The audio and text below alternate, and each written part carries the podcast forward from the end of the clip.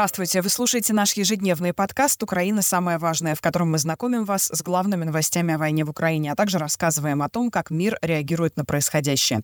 Меня зовут Ксения Туркова. Сегодня пятница. Это значит, что вы услышите интервью, и говорить мы будем в этом выпуске об отношениях Украины и Польши, которые сейчас проходят определенный кризис. Я напомню, что Польша решила продлить запрет на экспорт зерна из Украины, несмотря на решение Еврокомиссии, а Украина подала иск в ВТО против Польши, Словакии Словакия и Венгрия из-за этого запрета. Но дело не только в зерне. В копилку взаимных претензий в последнее время легли и скандал с выступлением ветерана дивизии СС «Галичина» в канадском парламенте, и разговоры о том, что поляки стали хуже относиться к беженцам из Украины, снижение поддержки показали опросы, и официальное заявление Польши о том, что на территории страны в 2022 году упала украинская ракета. Что происходит и удастся ли в ближайшее время как-то разрешить этот кризис? Об этом я поговорила с украинской журналисткой журналисткой из Варшавы Еленой Бабаковой. Елена, в первую очередь я бы хотела задать такой наивный обывательский вопрос.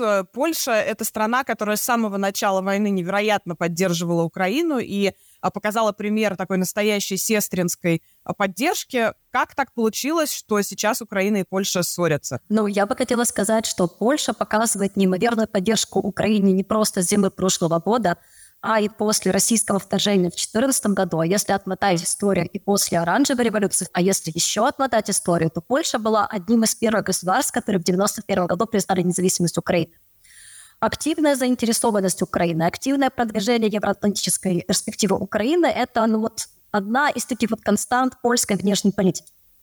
Поэтому, если как бы коротко, вот это вот тепло, оно было и раньше. Поскольку тепло было и раньше, то конфликты были и раньше. Мне кажется, очень показательно, что вы вот употребили эту метафору про сестринскую любовь. В современном украинском публичном дискурсе даже модно говорить, что мы, дескать, настоящий украинский, братский, там, сестринский народ, у кого там какая гендерная сенситивная перспектива, это вот негативные россияне, поляки.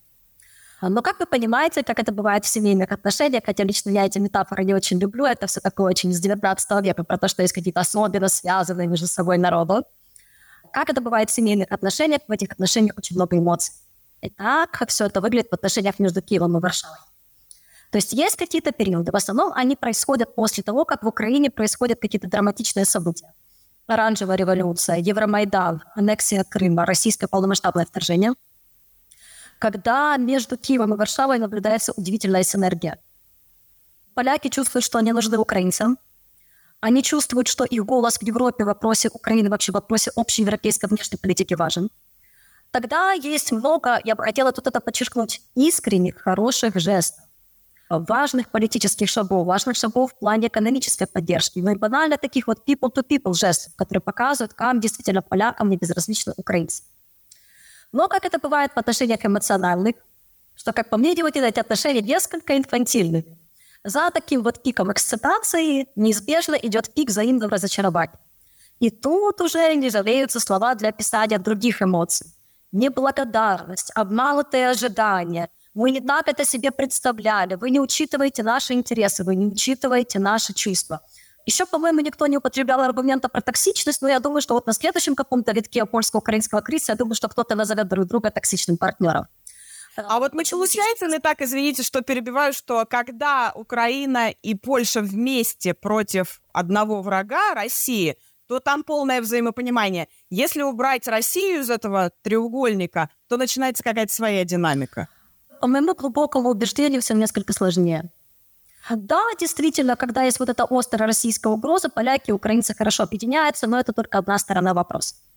Вторая сторона вопроса в следующем. Мы, как соседнее государство, которое объединяет и история, и какая-то современная экономическая, социальная перспектива, между нами есть очень много контактных плоскостей. Там, где есть интенсивный контакт, там появляются напряженности и конфликты. Это абсолютно нормально, что у соседних государств каких-то трений между собой больше, чем, не знаю, условной Украины и Португалии. Португалия это используется исключительно как пример. То, что касается поляков, между Польшей и Украиной уже достаточно давно существует конфликт, напряженность вокруг вопросов, связанных с национальной памятью. Мы это видим, когда обсуждается. В Украине это называется Волынская трагедия, в Польше это называется геноцид польского народа, осуществленный руками украинских националистов вроде годы Второй мировой войны. Видите уже, какая разная терминология. Тут как раз не конфликт, а напряженно связано, например, с украинской миграцией в Польшу. Хорошо ли это для польского рынка труда? Как польское общество реагирует на настолько большое количество украинцев на территории страны? Но все больше становится вещей, которые связаны с экономикой. Польша и Украина, они не только географически рядом. У них достаточно похожая модель организации экономики. То есть сильный аграрный сектор, экспорт или необработанной, или слабо обработанной промышленной продукции. И, в принципе, это то, о чем говорили, мне кажется, уже более десятилетия на всяких экспертных встречах, что да, безусловно, для польской внешней политики членство Украины в ЕС в НАТО выгодно, но давайте не будем а, забывать, что по большому счету на уровне экономики Украина в составе Евросоюза, в составе единого европейского рынка для Польши немножко конкурент. И вот мы видим, что после вот этой вот волны любви, солидарности, такой синергии, взаимопонимания, начали накапливаться какие-то сначала, как казалось, мелкие трения, потом трения более грубые, потом обиды. Под мелкими трениями мы можем иметь в виду какие-то неосторожные высказывания политиков из обеих столиц в социальных сетях, слишком экспрессивное поведение украинских сограждан на территории Польши, где-то очень патерналистичные комментарии польских политиков и экспертов. А не будем забывать, например, про эпизод в прошлом году, когда, скорее всего, украинская ракета упала на территории Польши в селе Пшеводов, что закончилось гибелью двух людей. Заметил, что польская дипломатия была настолько корректна и настолько осторожна, что эту ситуацию никто не раскручивал. Ее максимально спустили на тормоза. Не будем забывать, что диалог между Киевом и Варшавой – это не только билатеральные отношения, это еще отношения Украины и ЕС. С ЕС в последние годы достаточно напряженный диалог между правительством права и справедливости. Диалог напряжен не только с Еврокомиссией, но с отдельными европейскими столицами, в первую очередь в Берлине. А Киев любит напрямую общаться с Берлином, всячески подчеркивает перед поляками, что посредничество ему не нужно. А в последние годы научился неплохо напрямую общаться с Еврокомиссией. Как мы видим, Киеву удалось уговорить Еврокомиссию снести вообще евросоюзное эмбарго на экспорт и транзит аграрной продукции в середине сентября. И то есть вот эти вот все вещи, они где-то накапливались, накапливались, накапливались, и мы видим, что в конце концов прорвало. Опять же, ситуация нормальная. То, что Украина и Польша есть в чем-то противоречивые экономические интересы, а здесь речь идет именно об этом. Что дешевое украинское зерно, которое попало не только в транзит, но и на внутренний польский рынок, оно ослабило позиции польских аграриев, это начало расшатывать уже позицию польских властей в преддверии парламентских выборов. То есть, по большому счету, достаточно прагматичный конфликт, который очень быстро наполнился эмоциями, как мне кажется, ну, в первую очередь из-за вот этих вот недовысказанных вещей в течение последних полутора лет, а во вторую очередь.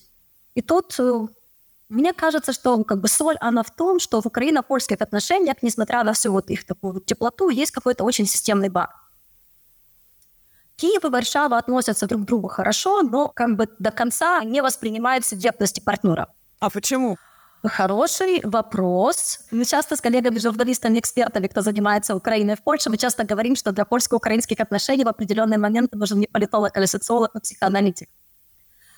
Если мы посмотрим на риторику украинских властей, например, того же президента Владимира Зеленского, который выступал на Генеральной Ассамблее ООН, когда он говорил, что это не будет точно цитата, но смысл такой, что вот то, что сейчас происходит с зерновым кризисом, это все игра в российской пьесе.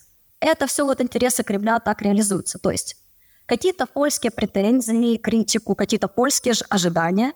Он связал с тем, что нет, нет, нет, правильные поляки украинцев любят, его все выступают, а это все рука или нога Кремля, посмотрите. Я за этим вижу неуважение к субъектности партнера, что у вас не может... Да, то есть что Польша не сама, а это кем-то инспирирован. А что говорят в ответ польские политики? Вот мне, например, очень в кавычках понравился прошлонедельный твит экс-премьерки Беаты Шибла, где она пишет, что согласно соцопросам, поляки ведь самый любимый народ в Украине. Это, кстати, правда.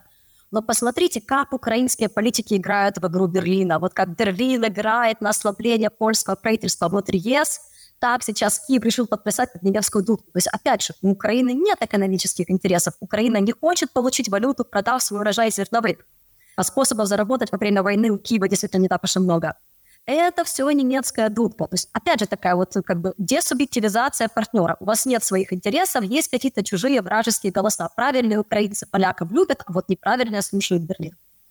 Это, это очень важное наблюдение, мне кажется. А вот если говорить вообще о теме зерна, как она сейчас представлена а, в предвыборном дискурсе и со стороны партии власти, и со стороны левой и либеральной оппозиции? Давайте, наверное, отвечу на ваш вопрос с конца, потому что так проще. И левая, и либеральная оппозиция, мне кажется, этой темы последовательно избегает и в целом правильно делает. Потому что это тема, на которой очень легко очки потерять, а тяжело заработать. Легко потерять, потому что, смотрите, если вы в этой ситуации, они начнут поддерживать правительство, так а на чем тогда играть перед выбором, если их оппоненты правы?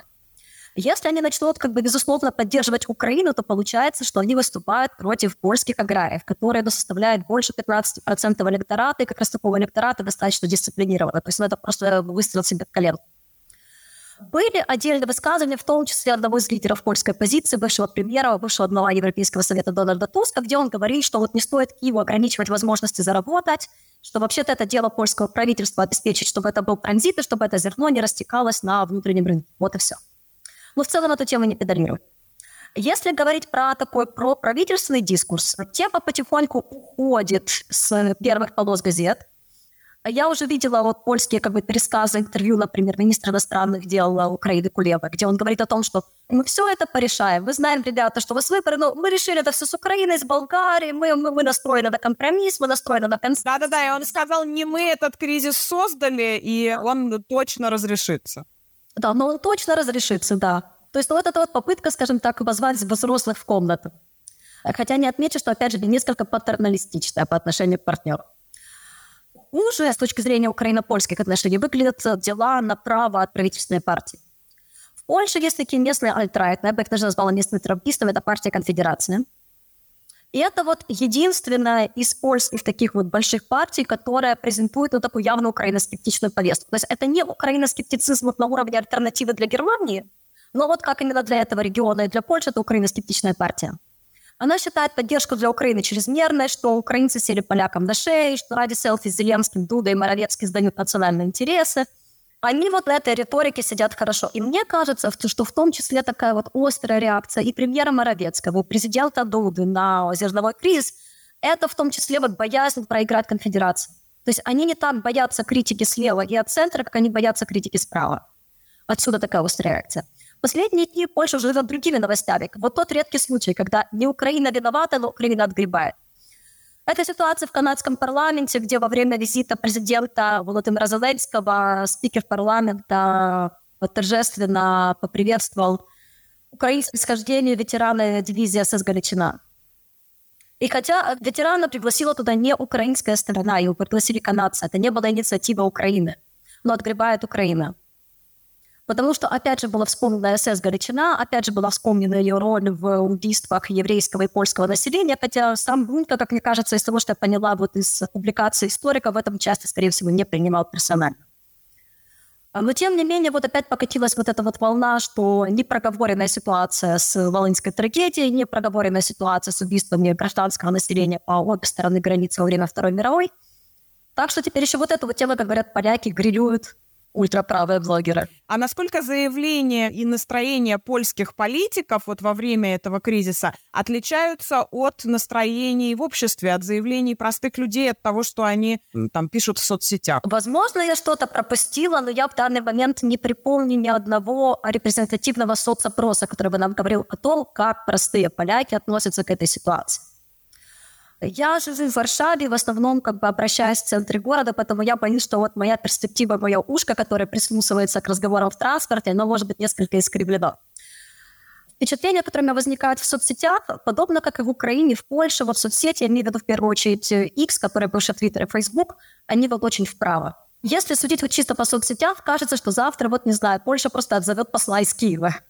Ну, это, я говорю сразу, это как бы это, это, это сарказм, это абсолютно не так, никто посла не отзывает, хотя его вызывали в украинский МИД, но нет, сотрудничество продолжается, польско-украинские отношения, например, там в области других аспектов экономического сотрудничества, милитарного сотрудничества, они себя чувствуют очень хорошо. Но вот в соцсетях, да, очень ну, как бы активизировалась антиукраинская риторика, а как это часто бывает в польско-украинских отношениях, когда начинается с экономики или политики памяти, прилетает мигрантам, когда начинает прилетать мигрантов, прилетает и уже, соответственно, экономики и политики памяти. В целом несколько ухудшается отношение к украинцам, как трудовым мигрантам, так и беженцам, которые оказались в стране после 24 февраля прошлого года.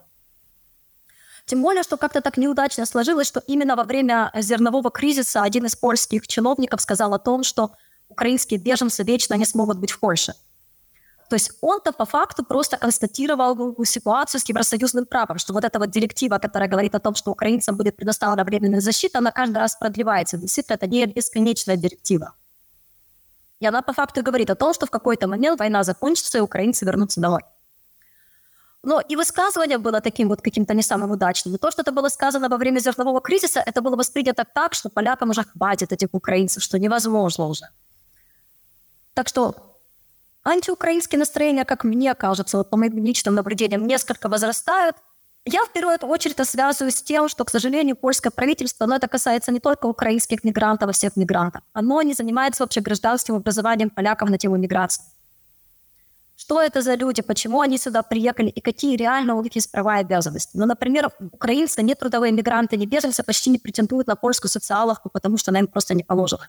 Как считали исследователи миграции, украинские беженцы куда больше заплатили в польский бюджет в налогах и социальных взносов, чем они получили прямой поддержки от польского государства, самоуправления, международных доноров вместе взятых.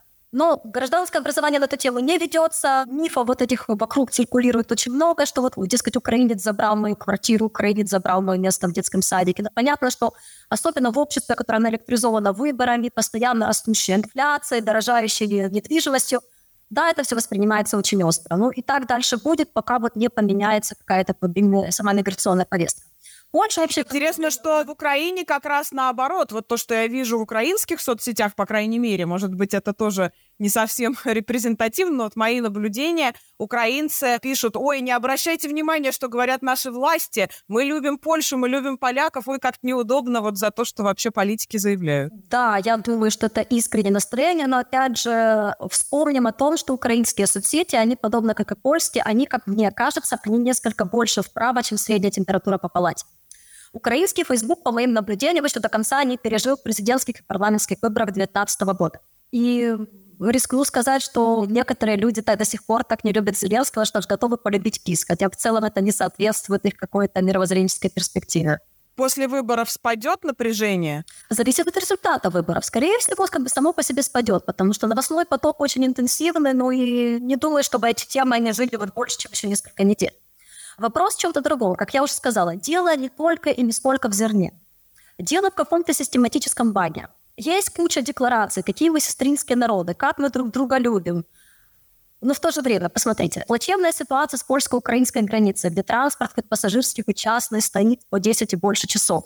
Что было и до войны, и за 10 лет, и за 15 лет. Кто-то это исправляет? Нет обещанный в прошлом году во время визита президента Дуда в Киев договор про стратегическое сотрудничество, где было бы четко прописано, какие у Украины и Польши взаимные стратегические интересы, какие плоскости, где эти интересы будут имплементированы. Этого текста нет.